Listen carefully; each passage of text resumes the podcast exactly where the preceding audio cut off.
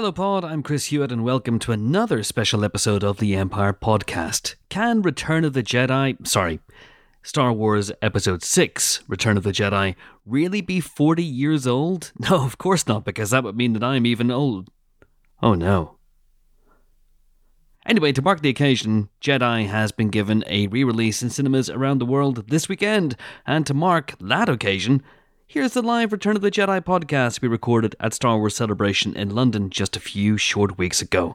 We had a ton of fun talking all things Jedi, and we hope you have a ton of fun listening to it as well. Thank you to everybody who came out and watched this talk on an afternoon when they could have walked around the ExCeL in London and seen some actual famous people instead.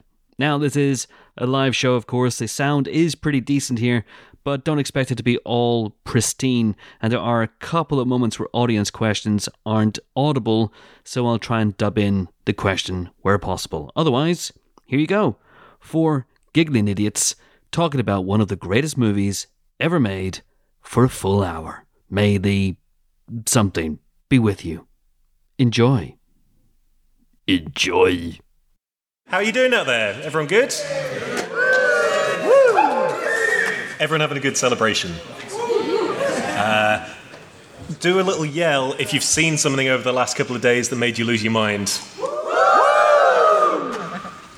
Well, that's about to happen all over again at this podcast. Whoa, whoa, whoa, let's not make promises we can't keep. hey, everybody. Hello, hello, hello. Welcome, welcome, welcome. Oh, packed house. This is fantastic. Uh, I'm Chris Hewitt. Welcome to the Empire Podcast Return of the Jedi 40th Anniversary Celebration. Hooray! This is very exciting. Can I just invite you to admire, just for a few seconds, uh, in awed silence, or applause if you wish, uh, my snazzy new Blue Harvest cap. Look at this. That's right. Look at that. Only three people applauded. That's. That's disappointing, I'll be honest with you, but what can we do? Uh, anyway, before I introduce my panel, my three colleagues of such lethal cunning, who knows what the Empire podcast is? There you go. Who's here because you think this is a podcast about the Empire? Because it can be that. We're completely open to that. Uh, this is a podcast about Return of the Jedi. Uh, this may be entirely bespoke for the people in the room. This may be a one off because we're not sure whether we're able to record it, quite frankly. So tell your friends. Tell your friends it was the best podcast you've ever heard. You won't believe what happened. It was incredible. Um, Meaning anyway. of life revealed. Yes. Uh, so I was mulling over what this podcast was going to be on the way to this room, and That is not a joke, by the way. That is the stone cold truth. and uh, I was thinking about, you know, do we do a thing where we each talk about favorite moments from Return of the Jedi, or do we do a thing where there's so many of you in this room? Why don't you ask us questions? We'll turn to the big old Q and A session. With the stipulation that you must bear in mind, none of us worked on this movie. I wasn't even Bib Fortuna, which is outrageous. Uh, anyway, if you ask a question and it passes muster and we all think it's great, then you can receive one of these, which are copies of our Mandalorian issue that we had lying left over in the office. Very out of Nick will now. sign them, instantly reducing their value by 50% on the open market. but it's going to be a lot of fun. Anyway, let's introduce our panelists, shall we? To my left. To my left is, I'm not an Ambi Turner, uh, is Ben Travis. Say hello to Ben Travis, everybody. No squeezies. No squeezies for Ben Travis. Maybe some squeezies after. What? That, just to clarify, that definitely was a joke. It's, no squeezies is our policy. Now that is a cause for Star Wars celebration. to my to my left, left, Helen O'Hara. Hello.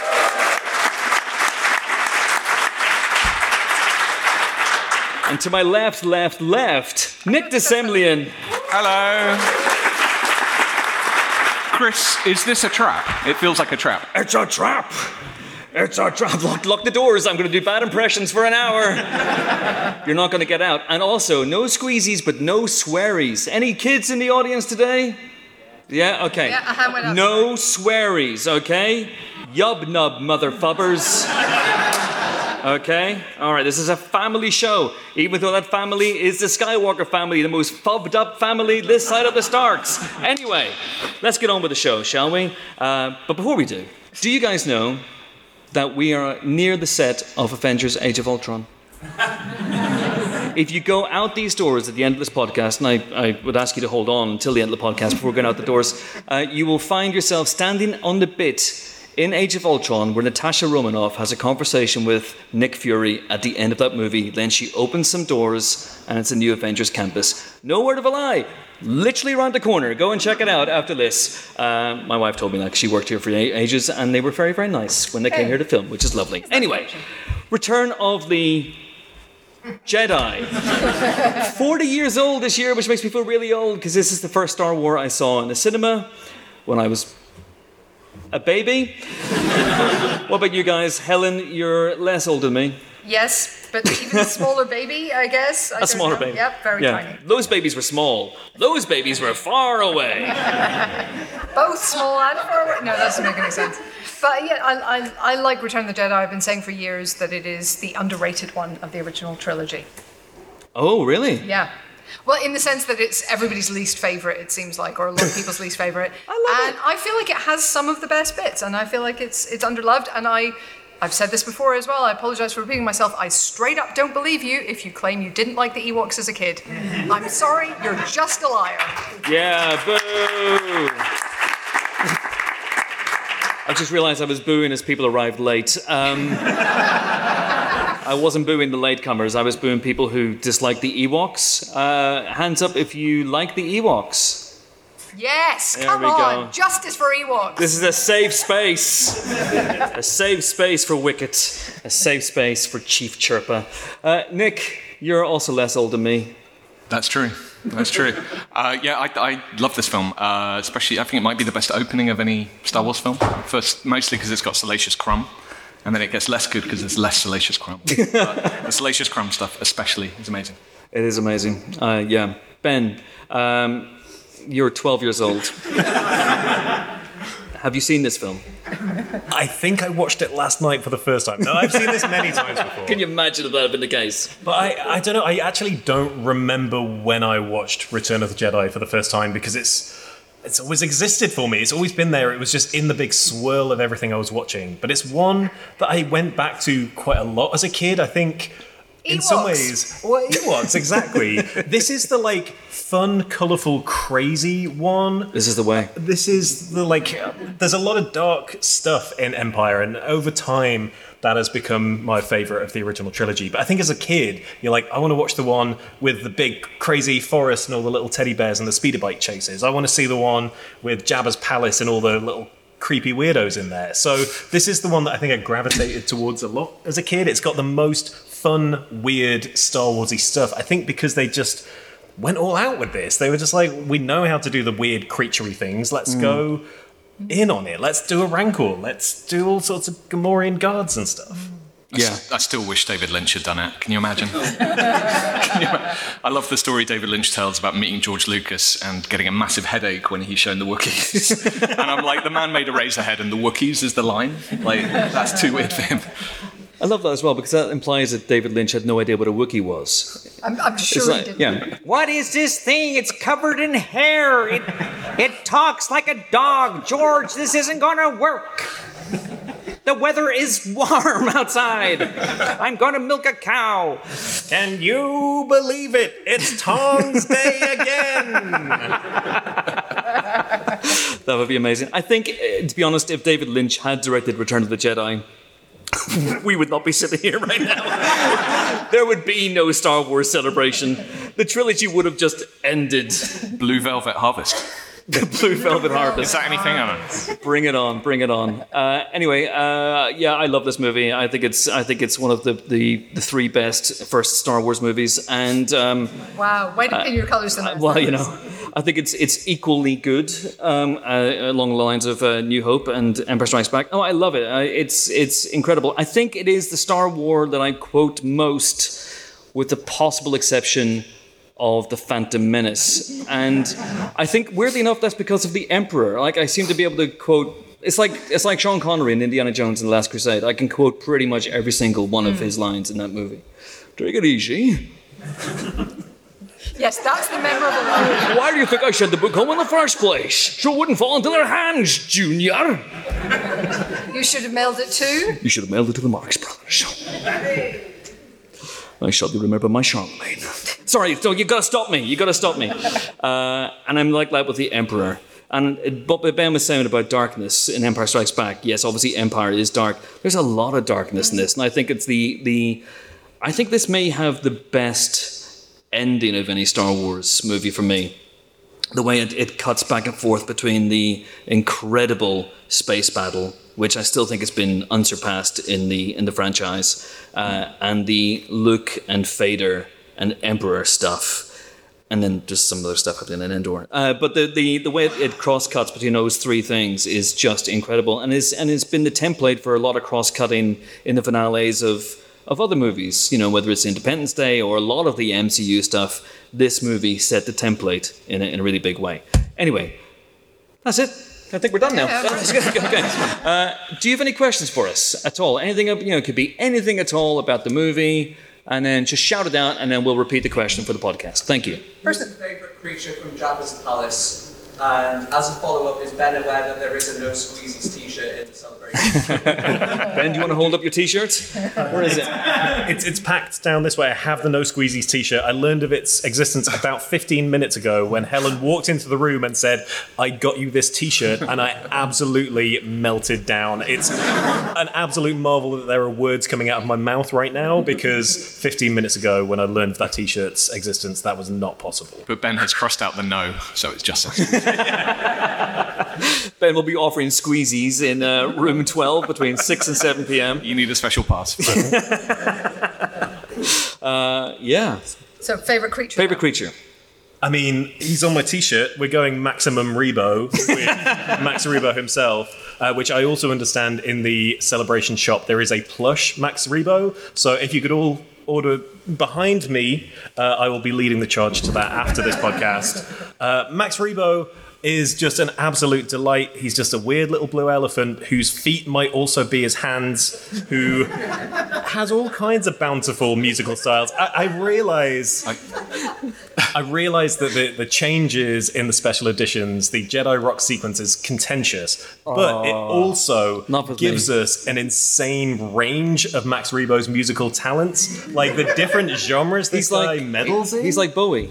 He's like the Star Wars Bowie. He's like the Star uh, Wars Bowie, except if he never ever changed his look because he was like, I'm just a blue elephant and there's nothing I can do about it. Well, no, why would you change that? Come on, what are you going to do that's If better was- than a blue elephant? He was Rebo a blue Rebo. elephant, but then he just put a lightning bolt on his face for a bit. That would be incredible. I like to think that Max Rebo's just a jobbing musician who's just ended up in this gangster's place. He's just like, what am I doing here? Get me out. But he's, ch- he's rolling with it. Because I, I like as well that he he has his res- residency in Jabba's palace. He's doing his thing, but then when they're like, "Hey, we're all getting on the sail barge for an execution," Max Rebo's like, "I've got a vibe for that." I've been waiting to play some, like smooth space jazz. Again, what Bowie guy. used to do the same in the 60s. He would just like, quick hanging. He'd be, he'd be there. He'd be doing that. He'd be doing his thing. Uh, yes, Hell Spells. I mean, can I say the Rancor or is that cheating? Like he's Ooh. under the palace. Do you know what I mean? I don't know. He's in the palace. We'll He's give in the him that. palace. He's yeah. in the palace. Um, I, I just I find uh, it's not it's not really the Rancor. It's the Rancor keeper. It's their relationship. It's the fact that there's somebody who loves him. It's the fact that there's nobody so ugly or terrifying or monstrous Hmm. That nobody loves them. I think that's a really lovely little. I wonder if they went on holiday together, those two. They probably go for walks around the palace every day. Stomps. You know? Yeah. Watching the film again last night for this podcast, though.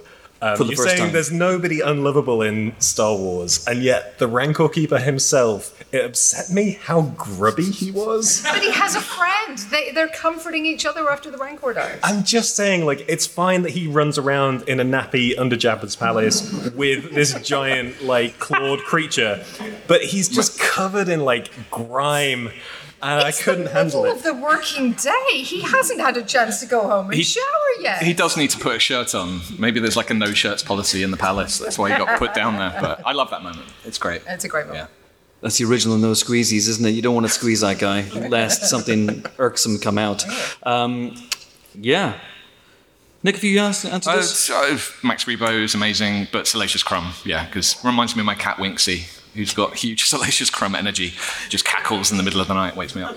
Um, but yeah, Salacious Crumb, Yeah. give them a spin off. I was very happy to see them in the tree in, in Mando. in Salacious Mando. Crumb also attacks eyes, which is strong winksy energy as Yeah. well. Yeah. My cat almost blinded me. Wow, that would have been cool though. Like you know, like Nick Fury. I would have been, I would have been literal Nick Fury. Yeah. I'm not like wishing you were blinded. I'm just saying you would have had a Nick Fury-esque story. There would have been an upside. Yeah. Yeah. I don't know. I, I, I, yeah, it's hard to top Max Rebo because he's the greatest musician of our time. but also, I, I love Sy Snootles. I don't like her new CG lips. Uh, if I'm honest with you, um, How about Droopy McCool? I feel like we're leaving somebody out. I think we are here. leaving out Droopy McCool, aren't we? I'm just saying, if you have to name yourself Droopy McCool, it no, no, maybe no. speaks to like a level of. Hang on, hang a on. lack to of Mr. and self-esteem. Mrs. McCool, a son Droopy was born. You know, he didn't name himself McCool. Are you writing the biography? George Lucas did some of his best name work. There's just, just stuff left over. He's got a what does folder. he look like? He's Droopy kind of McCool. droopy. Uh, what's his vibe? I don't know. He's cool. droopy McCool. And he's Scottish. Yeah. Scottish people are never droopy. I mean, there's a kilt joke there, but I'm not going to make it. That's that's as rude as I'm going to get. Uh, anyway, yeah, I, um, those guys are very very good. I like the droid who goes, "You're a feisty little one," to him, but he's not really a creature, is he? But I'm going to go. I love Salacious Crumb. He's great. What happens to him? He doesn't. He doesn't die, does he? He gets away with it. I like He to think jumps he's up into the. he's don't the we real. last see him in the rafters? Yeah, he gets electrocuted and stuff, but I don't think he I don't think he dies on the sail barge when it when it crashes. I think he, he survives. I think he should have been the real power behind the throne in the sequel trilogy. Wouldn't it have had more power if Oscar Isaac had gone somehow? Salacious Crumb returned. Supreme Leader Crumb. Yes. I'd have been absolutely bang off for that. But yeah, thank you for whoever asked that question. Put your hand up. That wasn't you. Did you ask that was question? Was it you? All right, you win a copy of Empire Magazine. Well done, sir. Hooray! Come and claim it at the end. If you ask a question and your question is deemed worthy, come and claim your copy at the end. Not during, it would be chaos. Uh, who wants to ask a question next? The guy Yes. at the back in the hat had Hell's bells. Okay. Okay, so this was a question in which someone pointed out that Empire has apparently given Return of the Jedi officially four stars. What do we think about that, and what would we give it now? Oh, well, that was. Wait, Empire gave it four stars? Uh, did we? It, what the? Well, because we weren't going Wait, yeah, whenever it Empire came was out. live, as it were, in '83. So it must have been like a kind of retrospective review whenever it came out. Maybe in '97 special editions. Oh, maybe. I don't know. For for the addition of Hayden alone, knock a star off. And I, don't mean that as a diss to Hayden. Hayden is great. We love Hayden as Anakin, but I just I just think the erasure of I was going to say Sebastian Stan, but Sebastian Shaw. I just that that's never sat well with me. Not least because it just doesn't make any sense to look that he would look and then look look and then he would see like who the who the who the fub are you? He would say you know. make any sense. But that's that's one of the things. But um, I, I'm a I'm a fi- I'm a fiver. I'm, I'm a fiver. fi- on, I'm a on fiver it. on this, yeah. But that might be nostalgia talking. Yeah, it's a hard one. I mean, it, it walks, so Attack of the Clones could run. Three five stars. Sorry, just get that out of the way. Um, I don't know. There's there's flaws in it. I think it gets a bit boggy in the forest stuff for me in the third act, but it, there's- it's a, so satisfying. It's, it's end of a trilogy. actually um, Empire Strikes Back that gets a bit boggy. That's on Dagobah. Thank you. They get Come on. That's the line. Um, but yeah, it's a really sad. I mean, it's got so many iconic. Just watching it again, so many iconic moments, so many iconic lines. It's so full of fun and and it's just satisfying as hell.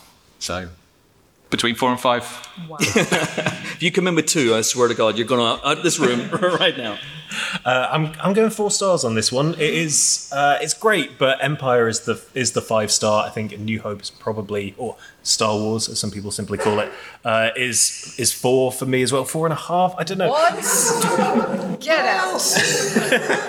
needs more Babu Frick. Yeah, I think you're at the wrong place, Ben. I think you want Star Trek celebration, which is No, the wonderful thing about Celebration is there is a room for everybody, uh, and I'm hoping there's someone else in the, this room who also likes the Rise of Skywalker. There are there are dozens of us, dozens.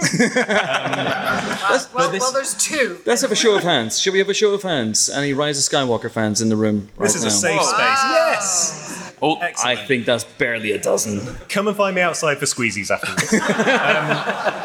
um, but this, uh, yeah, four stars. I think I agree with Nick that it gets the, the pace slackens a little bit in the middle, but it's also fun uh, the whole way. Um, and the, yeah, the color and the energy of this one, uh, I, I really enjoyed. The finale is great. It's just a little bit of a step below the others in the original trilogy for me. I could maybe go to four and a half stars for the original cut ending with Yub Nub. Because again, if we're talking about musical excellence in Star Wars, the fact that they decided the entire thing, the entire original trilogy, should end on a song called Yub Nub is a just like Galaxy Brain, Star Wars Galaxy Brain move that I applaud to this day.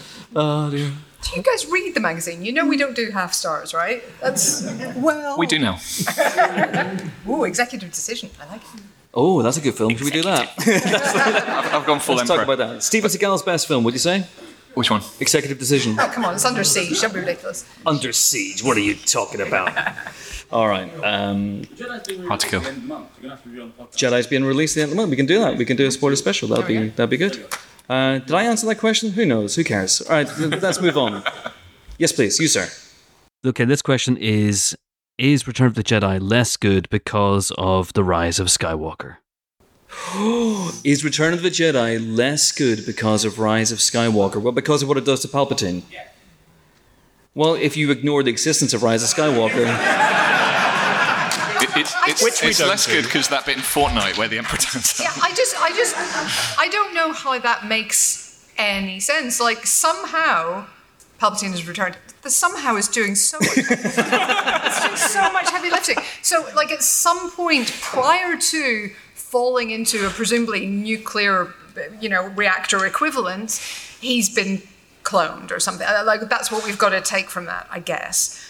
But none of that makes any sense because he doesn't seem like the t- kind of dude who would allow a clone of himself to run around because that would inherently be a danger to him. That is not something that he would be a fan of, surely.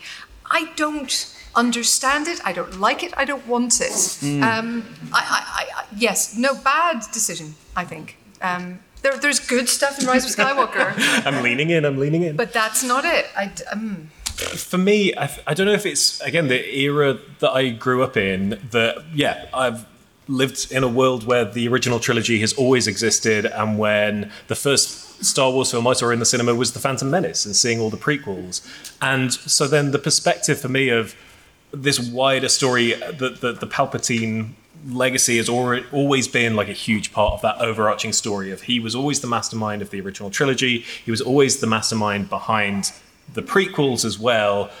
I don't bump against that idea that he is the, the, the mastermind behind everything happening in the sequels as hmm. well it, it doesn't diminish that for me but i think everyone's mileage on that is going to is going to vary. I really, really like McDiarmid's performance in Rise of Skywalker as well. I'm desperately trying to make this into a Rise of Skywalker podcast. No, but I, I think his performance is really great in that. It's really fun, and I like them leaning into the kind of dark, fantastical horror side of Star Wars in that film. That's a big part of it that I enjoy.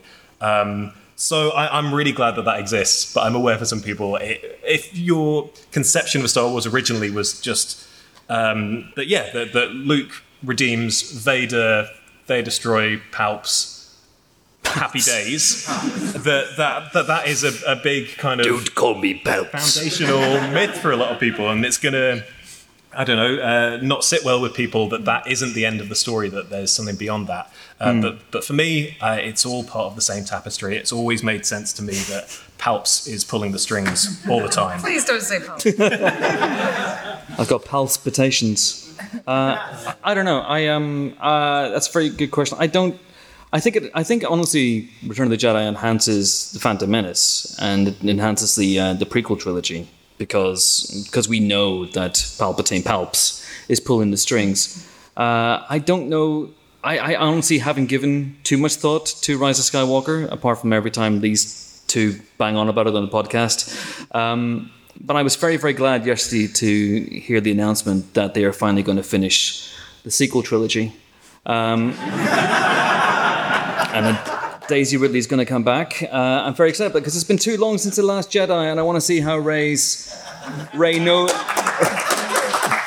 how uh, No, Rey we don't applaud that. How we Ray- don't applaud that. Rey no surnames uh, story.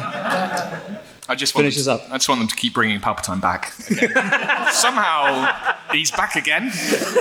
Somehow. Guess who's back? Back again. Palps is back. Tell a friend. Tell a friend. Tell a friend. Tell a friend. uh, any other questions? That's three people. Three questions now. There got three copies of Empire magazine. How many do we have left? Jesus. Uh, Jeebus. Jeebus. Um, yes, please. Question. Yes, glasses, man. If you could change anything about Return of the Jedi, what would it be? Oh, bring back Yub Nub. Straight up. Sebastian Sebastian Shaw. I'd, I'd, re- I'd restore Sebastian Shaw to the original the original thing. Uh, I'd I don't know. I go back and forth on this. Would you guys? Harrison Ford wanted to kill Han. Mm-hmm. Would you have gone for that? No, Why not? because I'm very invested in the love story. Oh, I know. And, um, no, but I would maybe make uh, Leia a little bit spikier because she's been spiky for two straight films, even with her friends and allies. And the only kind of really spiky thing she does in this is is straight up murder Jabba. Um, and I That's a pretty like, big spike, to be fair. I mean, yeah, was- there were some spikes on the chain, I think. Um, but I would like to see a little bit more of that edge because I feel like they couldn't figure out a way to play it as a romantic story and also give her edge. And I feel like maybe nowadays they do a better job of that. I don't know, but they've done a really good job of it for the other two films. I feel like they lost it just a little bit in this one. So that I don't know how I would change that, but I would change that a little bit. I would just give her maybe a bit more to do in the planning scene. She's kind of sitting there waiting to be told what to do uh, when they're when they're planning the attack on Endor. That that is not Leia to me. So I would maybe give her more to do there. I think. I, it- sorry. think- I was going to say just quickly. I, I think that goes for Han as well, like because Han is very cuddly. He's not quite the the Yeah. rogue kind of. So he and Leia are both a little bit less interesting than they were in the mm. early ones. So I think she's interesting with the revelation about her heritage. Yeah, And that- no, that I scene like with how Luke's that's really played. good. I really Yeah. like how that's played, and, and she's not super shaken by it. She's she's quite like, oh yeah, yeah, that that makes sense. That's Makes sense. like almost Somehow a- I've always known. yeah. Yeah. I like that. Although I don't understand how she remembers her real mother. She was five minutes old. The Force, Helen. The, The Force. Of course. The midi chlorians. but Luke doesn't, and he was five minutes old as well. So what's up with that? Ah, he's stupid. Yeah. but Not even Master Well, Yoda has a midi chlorian count that high. that high. Mr. Grimsdale. Wait, sorry. I've had a very long day. the the obvious but maybe slightly boring answer for me is that yeah, I, I'm really glad they didn't kill Han because then we got everything that came after. And uh, if you're here and you've heard this podcast before, you probably know how much the sequel trilogy overall means to me, um, and why I love those films so much. And I, I think everything they do with Han, I know it's a shame we never got a scene with all of the original cast back together in that trilogy. Um, but what they do with Han in Force Awakens, how Harrison Ford plays all of that is so emotional to me. Um, that scene with Kylo Ren in The Force Awakens, like it, it still stands out to me that the fact that people didn't riot over the death of Han Solo in that film is just a testament to how well they played that moment. Um, and yes, to bring it back to Rise of Skywalker as well, the moment where he pops up uh, for, for Ben in that film uh, really gets me every that- time. Oh, well. that's so bad. Anyway, um, uh, but you know, that's that's a different film, Ben. Let's let's let's focus on Return of the Jedi for now. I don't know whether I would necessarily have gone along with killing Han, but I, I do agree with Harrison Ford and his sentiment that the rebels needed to lose something um, because it's the, the, the end of it is obviously a triumphant win, and George. Uh, George George Lucas uh, wanted to obviously end on a real real note of triumph, which is probably why he ditched Yub Nub um, in the end.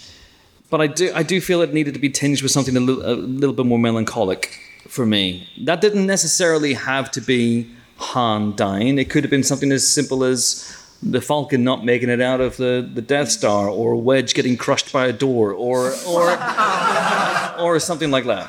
maniac. I, I, that, that's that's not that, that's a fair point. Although those are awful examples of it, but um, Or Wedge being stung by a bee and then having an anaphylactic shock. Wedge, Wedge just gets wedged between two things. Yeah, Wedge Didn't take it. Wedge, you monsters. I mean, you do see some dead Ewoks, and that is actually very sad. Seeing the Ewoks That's killing each other. I, I, I, I was touched by that as a kid. I was like, oh Yes. no, poor Ewoks. No, no. Um, but I'm not sure who else you could have lost and Do still. not touch a hair on Chewbacca's I wasn't body. gonna. Don't I you was dare. specifically worried that that's what you were talking about. I would never. You know I would never. I know you would never. But he is the one that you would kill if you wanted to give something a big, like, emotional, like, weight, isn't it? You like, if you wanted to make everybody feel like, oh my goodness, the saddest possible thing has just happened, you would have killed Chewbacca. I'm, I'm not saying you should. I'm just saying that's what you do. I just you feel sad it to now, Helen. What would you do? Drop a moon on him? Um, anyway. Uh, any other questions? Who asked that question? Who, who was the one who asked the question? Was that a fourth question? There you go. There you go. You have a copy of Empire Magazine. Let's race through them. Here is another one. Nick, you can choose this next one. Choose a hand. This chap here. Okay, so this is a question about balance to the force. There's a lot of talk about the phrase balance to the force. In our opinion, who brings balance to the force in Return of the Jedi? Is it Luke or is it Vader? It doesn't. It, that has never made any sense to me. If if there's balance to the Force, then surely both Sith and Jedi have to exist. So how is the end of Jedi balance to the Force? It doesn't make any sense that that would be balance. I don't. Maybe I'm being stupid and I'm ignoring like half of Wikipedia at this point. But that that to me, on its face, that is not balance. That is the good guys winning. Not Um, if not if somehow Palpatine survived. Just solved it. That's all good. But then, but then, what has Vader done to bring balance to the Force? He's done bugger all. Whoa, uh, bubberol. Bubberol. Bubber all. He's done bubber all. He has not achieved anything because then just the First Order arrives and it all goes on until you know a generation later, or does it, etc. I, I, I. I think the balance of the Force concept just makes no sense. That's my non-considered view. Do you have a take on it? Uh, I'll say Good answer. That's what Nick had written down on his card, by the way. So, if you all reach into your pockets, you'll find an envelope in your pockets, and on that is written Luke. So Nick worked his magic. Ben, what do you think? Where do you stand in this balance of the, of the Force business? Where do I stand on it? I stand on the fact that Vader wouldn't have turned without Luke. Um, but I also kind of really respect the fact that Vader gets lauded for doing the absolute bare minimum, and just at the very end, he's like, "I'll do, I'll do one good thing," and it's like the most good thing he could do, and it just, just outdoes everything else. All the bad stuff is instantly, you know, swiped out. If you chuck an old man in a big hole, just cancels everything. as, Does he know that somehow Palpatine's been cloned? Oh. Because if he does, that puts a very different perspective on what he just did. I'd love to see that, that lesson at the Jedi Temple. If, Mm, and chuck a man in a hole, you will. Mm, bring balance to the force. Mm. I, I don't know. I, I, I, I- I'm a big fan of the balance of the Force thing because it's entirely Star Wars is about from a certain point of view, right? And so it's entirely about from the Jedi's point of view. Bringing balance to the Force means wiping out the Sith entirely. So it's just Jedi, all Jedi, all the time. Let's have a big old Jedi party, and that is our balance. The Sith aren't concerned really about that. They just want to have you know Well, have a great time. Dominion, and so Yeah. do the Jedi by that standard. So Yeah. where is the balance? There is. There no is no balance. The balance is wiping out everyone. So you have hundred percent. If you're hundred percent, you're balanced. That is not how balance works. But I, I, I look, I just, I just, i it has never made any sense to me. Also because of the line about, you know, two there always are a master and an apprentice. Mm. Because you've got two Sith, and that balances an entire academy. Yes, because the Sith are terrible. doesn't We don't want more sense. Sith. I'm not saying we want them. I, like I wasn't saying I wanted Wow. Nick to be blinded or Chewie to be dead. I'm just working through the You're uh, espousing a lot of very controversial viewpoints that you don't actually seem to want, Helen, and yet you're introducing them. How is that working? you know, I'm just, just here for the discussion, Chris. Yeah. Here for Then again, I'm the one who asked for a wedge to be crushed by a door. You So are. Yeah. I was looking through the amazing J.W. Rinzler book. Has anyone read that uh, on Return of the Jedi? And it reminded me that originally it was going to be uh, Yoda and Obi Wan with Luke, like as ghosts, fighting the Emperor and Darth Vader at the end. Would that have been better? There's your balance right there. Well, it's three against two. Yeah, no, I, I, I it's true. It's true. That's just maths. But one of them's really small, and Darth Vader's Yeah. quite tall. yeah, so, true, you know. true. Fundamentally, they don't know what they're doing, do they? On a mathematical basis. Uh, all right. Anyone else? Ben, you choose this time. I'll choose. Um, this guy in. Uh, are you wearing Jedi robes? Uh, uh, yeah, episode three, Anakin. Amazing. Nice. Good. So they go down to Endor. Yes. They've all got their camouflage on. Yeah. They take a bright golden robot and a bright. Well, you, you, you don't take a bright gold robot every time you go hiking? I mean, you're missing out. Yeah, no, it, it, it makes no sense. I tell you what, I really want to know where Han gets his camouflage overcoat. That is the single most stylish piece of clothing in the entire trilogy, and he just rocks up with it without even thinking. It's hmm. amazing. C3PO would have worked in autumn. Like that would have. if They'd wait. they'd waited a couple of months. Yeah. It's a really good point, though. I never thought of that. How does how does R two get around? Serious? I mean, I guess he's just got the jets. We just don't see that that bit of the, the navigating the jungle terrain, or forest terrain. Yeah, it's really, they have to clear a path for him all the time. It's really time consuming. Half the strike team is just like you know brushing leaves aside so R two can get through. But then again, if they hadn't brought R2, they'd have been caught up in that big trap and then they'd been boiled alive sooner than they, they were going to be. So I guess you trade, it's a trade off, isn't it? He was actually being roasted, not boiled. Oh yeah, I remember. I remember Don Rickles uh, being in that. That was uh, that was fun. That was a niche gag for about four people in the room, but there you go.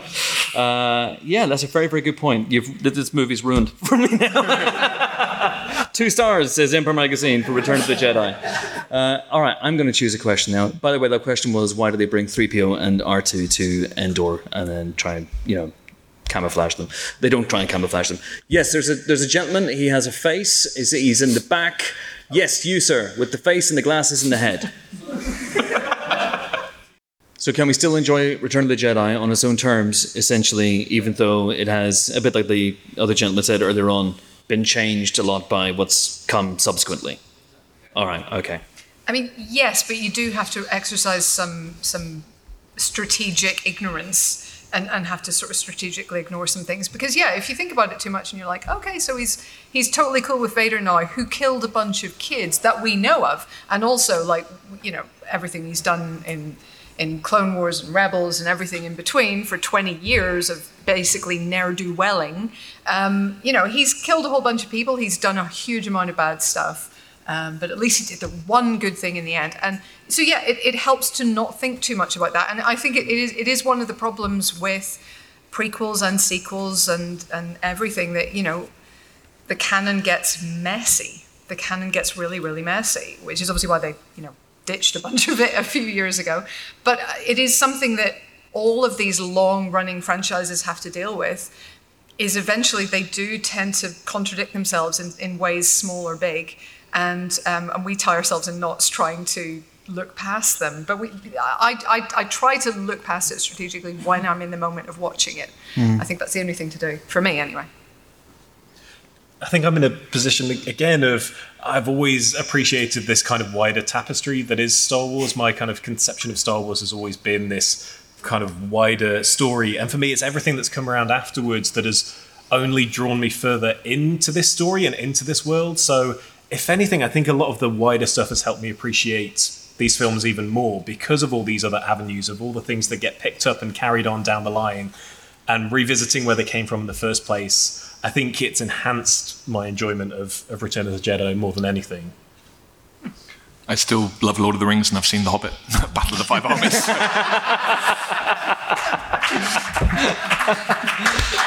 It's interesting though. I haven't seen Return of the Jedi in a long time. I didn't go back and revisit it like Ben did.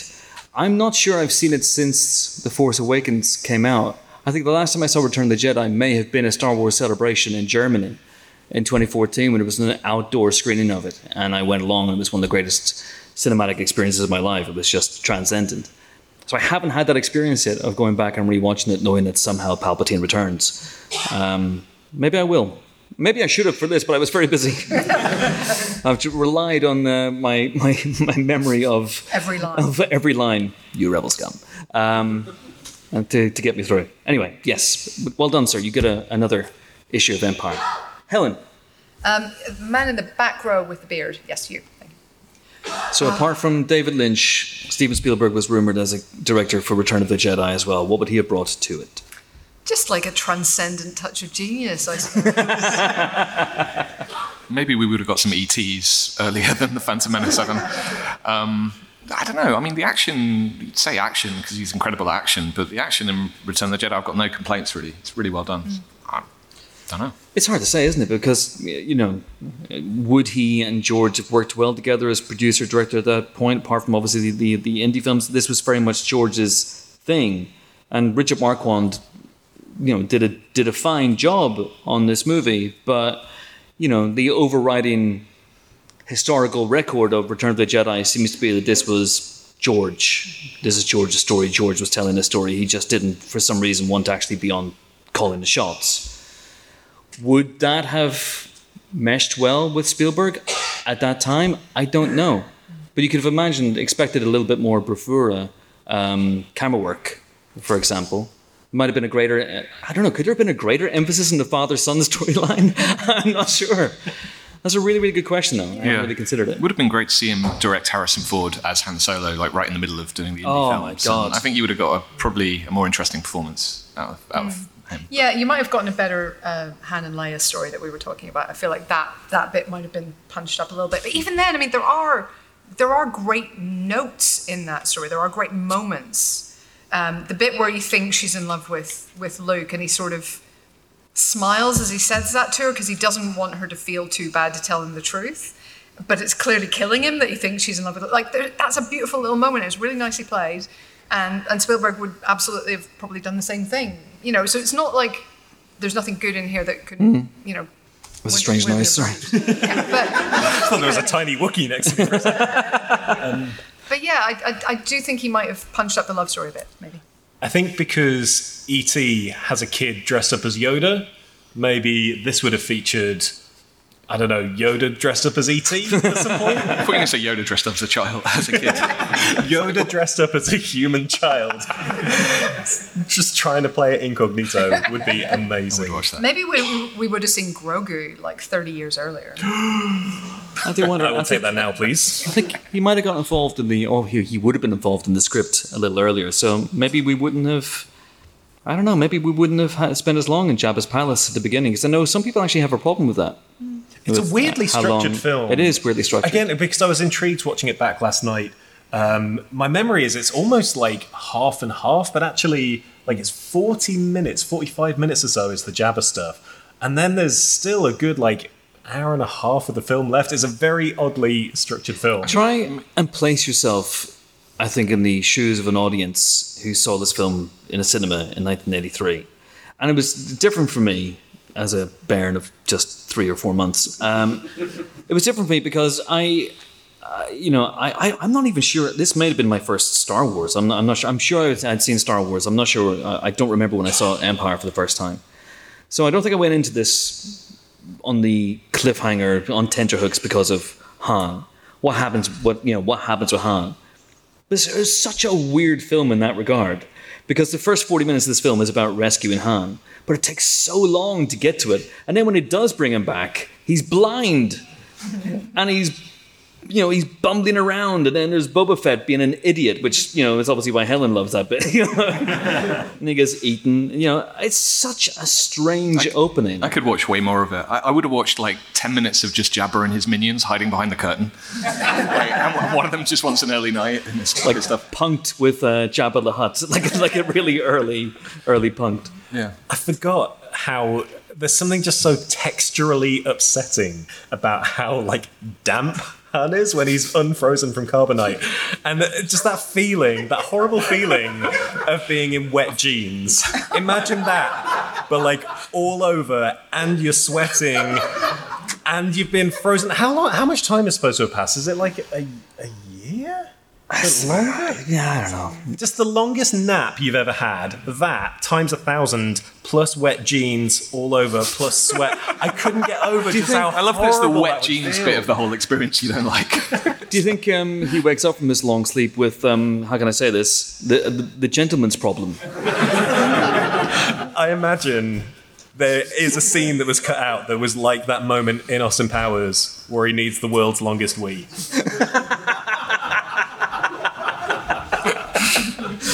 Do you think because of the unfreezing process he had problems controlling the volume of his voice? Yeah. It's me. Oh, I love it. Uh, all right, who hasn't chosen a question? Nick, time to choose another question. Okay, so this one basically invites us to rank Return of the Jedi and rank the Star Wars films. And there was a sub question for Ben where would he put Rise of Skywalker? Or The Rise of Skywalker, whatever it's called. Give, me, give me a minute. I'm going to do some deductions. This is in my top three overall. I'm going to say something, but it's really controversial. I think I prefer this to A New Hope. Is that is that is that insane? Like, I, if I want to put one of those films on, it's Empire Strikes Back number one, and then this for me. Just it's so fun. But I'm not dissing, you know, Star Wars. I mean, it sounds like you're dissing Star Wars, so. We did a Star Wars ranking a, a few years ago. Uh, that one day I'll put out as a podcast. Uh, and I think it was the three original trilogy movies in my top three, and then it was The Last Jedi, and then it was Attack the Clones. No, it wasn't. Um, then, it, then, but then I think I did go Revenge of the Sith. I think I went Revenge of the Sith number five, and then I just didn't care after that point. Uh, no, yeah, Last Jedi. Oh yeah, because we're counting Rogue One, aren't Rogue we? In One, Solo. Rogue One, yeah. Rogue yeah, One Rogue One and Solo. They, are, they they muddy the waters somewhat, don't they? Uh, I thought you meant up the Skywalker saga. Uh, I don't know. The two that wouldn't make it in my top ten. No, the one that wouldn't make it in my top ten is is Rise of Skywalker. Yeah. Does anyone else here think this is better than A New Hope, or is it literally just me? Yes, yes, a small army. I, th- I think Nick, I think I'm with you in this. I really do. Whoa. I love, I love Star Wars. Uh, I love, I love A New Hope. I do, but it's, uh, it's, it's a little glacially paced at times, isn't it? And it's, it's really interesting. Like, if you watch, if you watch A New Hope, I think Empire and Jedi get the balance of of music absolutely spot on. I think the score in Empire Strikes Back is possibly John Williams' greatest score but the score in Jedi is incredible. And there's great, there's huge tracts of silence in Star Wars, which just feels weird to me now. Like Lucas went the other way completely with Phantom Menace, which is just wall to wall music. But I think the balance is achieved a little bit more adroitly uh, or adroitly in in Jedi and an Empire for me, and that, that's not just why I think I prefer to to Star Wars. You know, it is because I, I you know we haven't really touched on it enough. The Emperor Vader Luke stuff at the end is just incredible. Uh, Ian McDiarmid is that is one of the greatest bad guy performances of all time. The stuff with Vader trying to reconnect with his son is genuinely touching. Um, the stuff at the end, you know, you know, let me you know take my take my mask off so I can look upon you with my own eyes. Um, I'm, I'm guessing that's the line. I haven't seen it for a long time, uh, but all that stuff is just tremendous to me, and that, that there's an emotional punch there that I think, you know, you don't always get from A New Hope for me, but that's just me. And it's got such a deep bench of amazing alien. We haven't even talked about Admiral Ackbar. Oh, Me my and- god! I mean, uh, like, there's so many fun little supporting characters. Yeah. So many. Yeah, I mean, you said who was the person said earlier on? What's her favorite creature from Jabba's palace? Yeah, uh, they're all great, but then my favorite, one of my favorite aliens in Star Wars, notwithstanding the fact that Chewbacca is my favorite Star Wars character, uh, is Nien Nunb, uh, who is just absolutely incredible. That guy is a real hero of that battle, not Lando. That guy, he's the one. He's the one pressing the buttons, and Lando's like, I don't know, I remember this thing. I can't remember. I want this thing in the card game. I don't know. And this guy's like, Do you know Right. what I loved? I was watching last night. and I was watching for like really good moments that we could talk about. And one of my favorites actually is when the um, when the Millennium Falcon is flying out of the exploding Death Star, and the explosion is like boom, boom, boom, boom Oh. behind them. And there's a there's a little Tie Fighter still chasing them that basically just goes pop. it's the cutest little sound effect. It's absolutely adorable. That's because they're not pressurized, which I learned recently. No, um, no, I love Lando as well. I, I want to say, on the record, Lando is great, and I love that he actually gets something proper to do in this movie, and he gets a, a, a real moment of, of heroism also.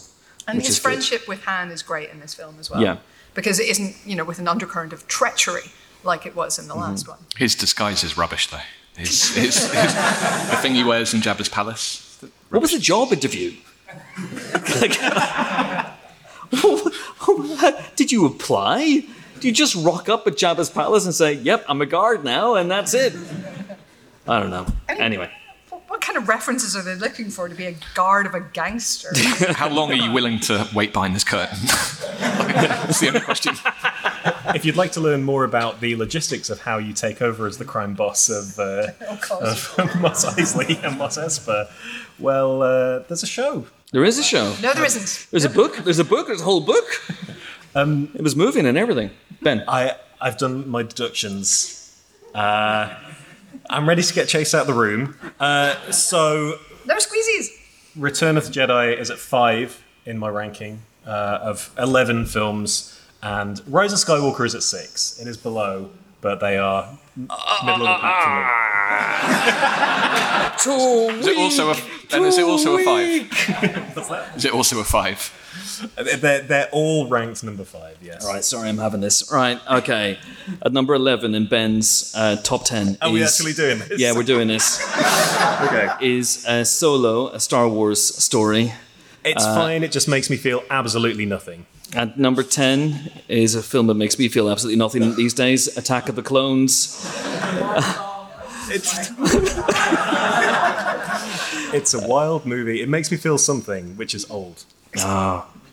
Yeah, you and me both, pal. Uh, number 9, The Phantom Menace. At number 8, Rogue One. At number 7,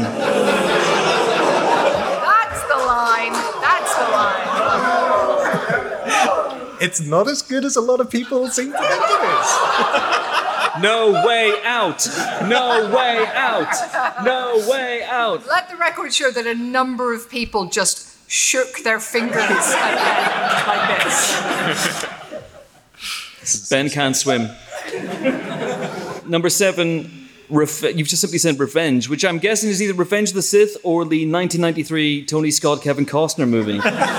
What's that doing here? I thought I'd mix it up by putting in a, some sort of sex film. Uh, number seven is Revenge of the Sith. Number six is Rise of Skywalker. Then Return of the Jedi. Then New Hope. Then Force Awakens. Then Last Jedi, uh, which is the sequel to uh, James Mangold's First Jedi. And then number one is The Empire Strikes Back. That's a solid top. That's a solid top eleven. There you go. I'm all right with that. I'm okay with that. Uh, all right. The room has absolutely died. Yeah. Uh, as a great doctor once said, we're in the end game now. So uh, let's see. Let's have some more questions. Have you had a uh, Have you had a lady? Oh, are we interrupting you? Uh, no, no, no, no. I- You got things to go. You got Star Wars to celebrate. It's totally fine. Have you had a lady? Yes, please.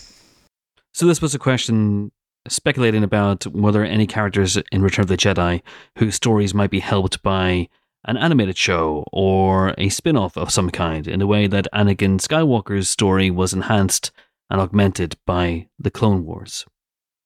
Oh, that's a great question. Uh, so, a character in this movie or in the original trilogy? Yeah, I guess the original trilogy The original trilogy, who could be helped by an animated uh, arc or series. I, I don't know about a character specifically, but I think that the the outcome of this, if it's just good versus evil and it's you know good guys bad guys, it, it feels too pat and too too uncomplicated for people. I think that's enormously being helped right now. By Mando, by Andor, by everything else that's going on because it is introducing all these different shades and all these different colors, and we are seeing that the the, the rebels when they restore the Republic freaking brainwash people uh, into being better humans and, and have to deal with the fact that they cannot control this empire because they do not have enough in- infrastructure and you know we're kind of struggling to do that. So i think that kind of stuff not so much a character admittedly i'm kind of avoiding the question but I, I, I think that is really helping the star wars universe evolve i think that's that's a really exciting moment that we're kind of living through right now and i'm loving that Max Rebo. I just want to see like basically Whiplash, but with a blue elephant. Just make it now. I think you could have like a later with Jools Holland style show, like a, a weekly show where Max Rebo just on the piano. Please welcome. and it's just Droopy McCool, and then guy plays. But also, you know, now that Disney owned Predator, there's nothing to stop them making Ewoks versus Predator. That predator never stood a chance. I'm just saying, also, if there's anybody from Disney Plus in the room, if you pitched Max Rebo's Hootenanny every new year, oh my god, I would watch that. That would be incredible. Are you watching the Hootenanny? Yeah, which one? Oh, Max Rebo's one. I, I don't know if I have an answer to this. Like uh, the, every character that I'm thinking of, I'm like they have been impacted in some way, especially in the original trilogy. I think a lot spans from there. Um, to, to give a, I guess, a fairly cop out answer, I love what they're doing with Mon Mothma in Andor. I think that's incredible. That is such a that is a real classic example of such a, a, a small, pivotal but small part in those original films, and going like this person has a whole life. This person has a whole ecosystem around them, and her in particular, what they've managed to do with her position um, in the Senate and how she's helping the rebellion and what that means for her in her personal life and in her professional life. That is absolutely mind blowing. So, I, yeah, I'm, I'm so excited for more of Andor to see more of Mon Mothma's story. And as we saw in the Ahsoka trailer and footage, she's Yep. popping up in Ahsoka as well, which is really exciting.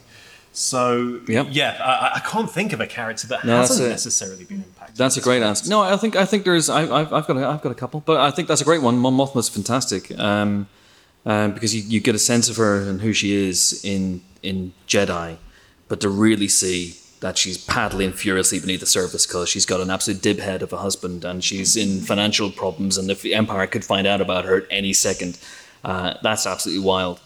Uh, General Madine, I, I, I wonder if we're going to see more of him. I wonder if we're going to see him, and we're going to get to see more of like the the rebellion really begin to come together and coalesce in Andor season two. The time jump might might help with that as well. Um, yeah, there's there's there's there's a whole bunch. There's a whole bunch. I mean, you know, Mon Mothma's line, "Many Bothans died to bring us this information." I want to know more about those dudes.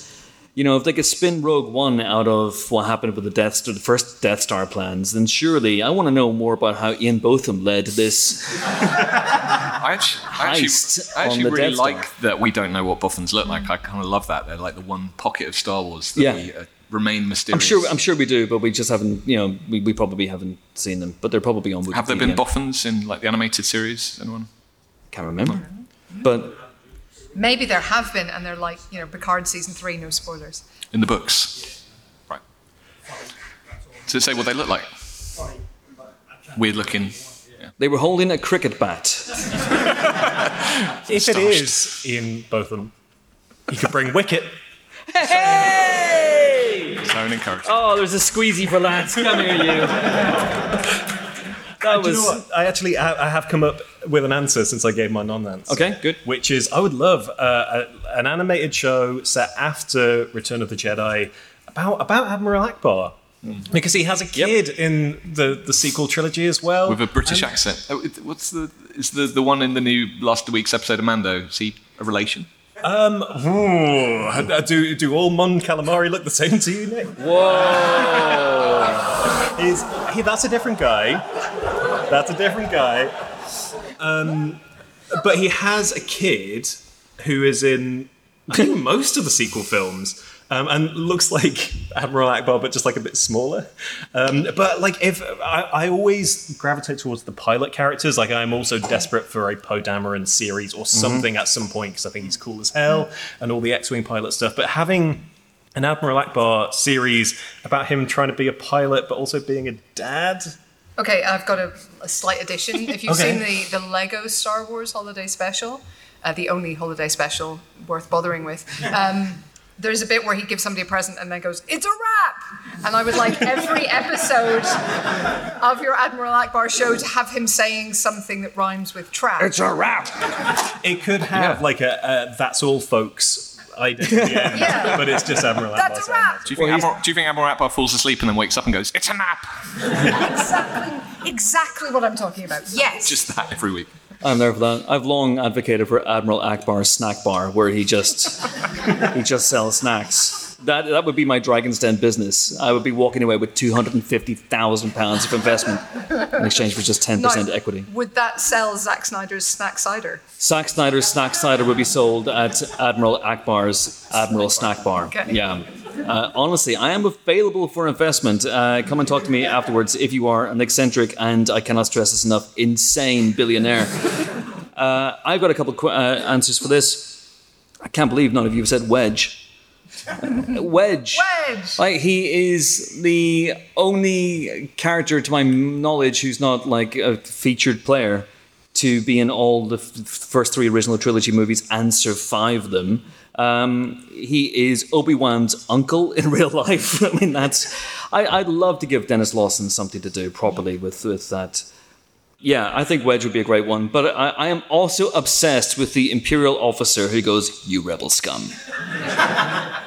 like, I want to know more about that guy. I want a twelve-part Andor style show digging really into this guy. it. It comes from I a very real genuinely place, love that guy. You rebel scum. I really, really want to see more about that guy. Like, you know, was he practicing that all day long? It's going, if I arrest some rebels, if I arrest some rebels, wake up and he went, you know, like looking at himself in the mirror, go, you're the guy, you're the guy. And when you get them, you go, you rebel scum. You say that, you say it real hard.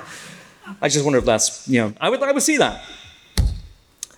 Right. Uh, okay, so do we, do we have any last questions? We've got about three more minutes before they kick us out of this room. Yes, please. There's a mask. Yeah. Thank you. Uh, would you rather fight a rancor or get thrown to the Sarlacc pit? Oh, great question. Would you Are we rather fight a rancor armor? or uh, escape or be thrown into the Sarlacc pit? Are, are we wearing Beskar armor? That's a crucial delineation. By the way, uh, does, Crucial does get out of jail else free card. Yeah. Did, did everybody else know what the Sarlacc looks like beneath the sand? Because I only discovered this fairly recently when I went to Galaxy's Edge, and they have like they have a di- they have this little diorama thing, and so you see you see the beak and the tendrils and all this stuff. And then beneath the sand, it's like a it's like a big guy. He's like he's got arms and legs, and he's like standing like this under the sand. And I was like, this is absolutely nuts. I stared at this thing for about five minutes just to try and get my head around what it was. Uh, yeah. After this, Google what the Sarlacc looks like under the sand. It sounds illicit, and it kind of feels illicit. He's got to have a lot of room so he can d- digest all these people over a thousand years. Why, why the hell has he got legs? Like, why doesn't he use them? Does he ever move? No, he just sort of. Does he close his mouth? Or, I don't know. What's going Who on with knows? that Who knows? That's the Disney Plus series I want to Yeah. see. What's the, que- but the Book of Sarlacc? Sarlacc The Book of Origins? Sarlacc Pit. Oh boy. what's the question? Would you rather be eaten by a rancor or digested by the Sarlacc? Throw into a Sarlacc or attack. Thrown to the Sarlacc. Okay. Hmm.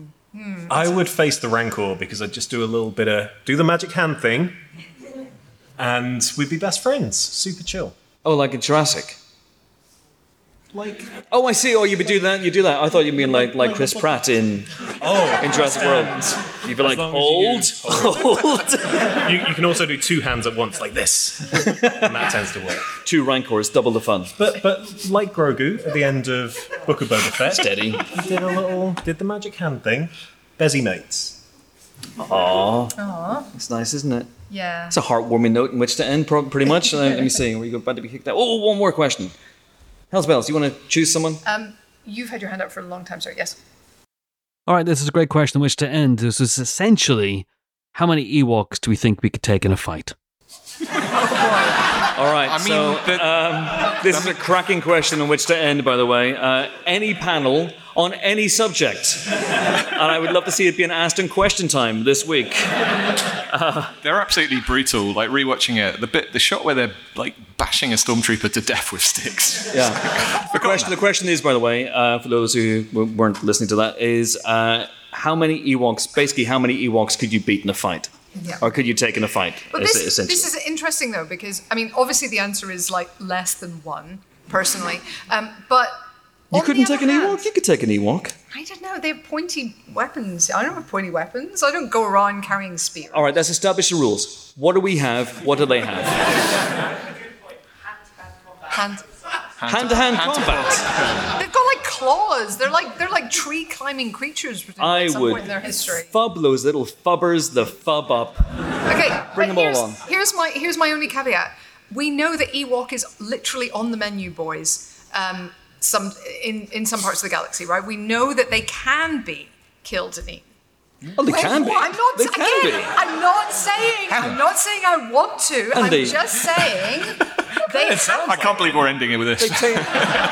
So Um, maybe they're not as tough as they look, is what I'm saying. Maybe I could take one one Ewok. How would you? What would you do? Would you take it by its legs and then swing it round and dash its brains against the tree? This is a family podcast. You are a monster. I would, I would Worse than the Sarlacc. you give them all those bolo things that, that Yeah. they can't use, and Yeah. then they would take themselves out. I'd be like, oh, that's Yeah. good. That's good. Yeah. I'd be like Think like an Ewok. St. Patrick driving the snakes out of Ireland. I would say, get in the back, lads, and I'd just get it. We're all going on holiday, and I'd, I'd we're going on the, the Star Wars equivalent of Alton Towers, and all the Ewoks would be like, "Oh, brilliant!" And then we get in, and I'd drive them to the Sarlacc, and I would reverse the space truck, and I go beep beep beep, and then the truck would tip up like that, and all the Ewoks would be trying to hold on, scrambling, and then slowly being digested over a thousand years. That is On that the note. most upsetting thing I think I've ever heard. Um, no squeezies for Chris. So I could probably realistically just like hold one back with each hand. I've got quite a long arm length, and they have very small arms. A third one coming in would cause, cause some chaos. Um, but I do think again. We know what would get them on side, and we'd just get in a big sing along of Yub Nub. And it would be Yub Nub. like the end of Return of the Jedi, and we'd all be going, Yep, Nub. Yup, yup. And then when, when they're singing and dancing, you get the flamethrower out. No, no flamethrower. Honestly, just sing along. guys, you haven't lived until you've smelled roasted Ewok. I mean, the singed fur at first takes a little bit of getting used to, but honestly, mm, it fairly stings the nostrils. I'm not sure we're getting invited back to Star Wars Celebration. we're banned. I don't know. I, th- I think a fair I, cop. I could, I could take them all. As many Ewoks as you could throw at me. There you go. Come to Chris's barbecue restaurant, the Sticky Wickets. Unfortunately, it was shut down. Health and safety. It, well, hang on, hang on. Wouldn't it be a wouldn't it be a stir fry restaurant an an Ewok walk? Oh. See, Helen's got it now. This is it. You get yourself an Ewok. Oh. You know, you get yourself a little little frying pan. You get yourself some some noodles. You get yourself some sweet chili sauce. Baby, you got yourself a stew going. That is. I That like is that it. crossing of the streams. Yeah, yeah. I feel like this restaurant would be you and Salacious Crumb running this together. Manically cackling at each It'd other. be, yeah, that'd be amazing. Throw a bit of crumb in there. Oh, it'd be, it'd be great. crumb.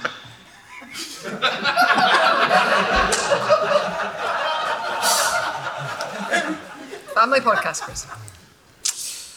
Should we sing Young Yub Nub to finish? Should we, should we do that? All right, here we go.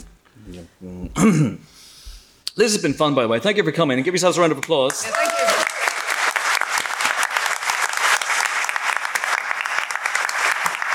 And, uh, and keep it going for Nick de Semlyen, Helen O'Hara, Ben Travis, and if you can be bothered, me. Uh, we will go out now on Yub Nub, co-written by John Williams and Max Rebo.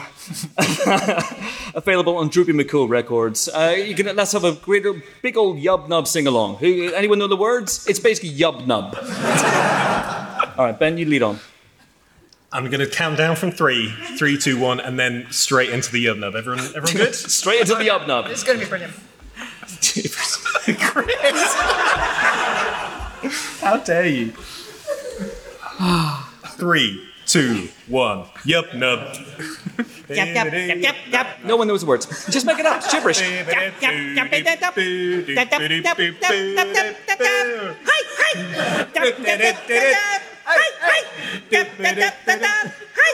Hype it. Thank you for coming, everybody. May the force be with you. Yes.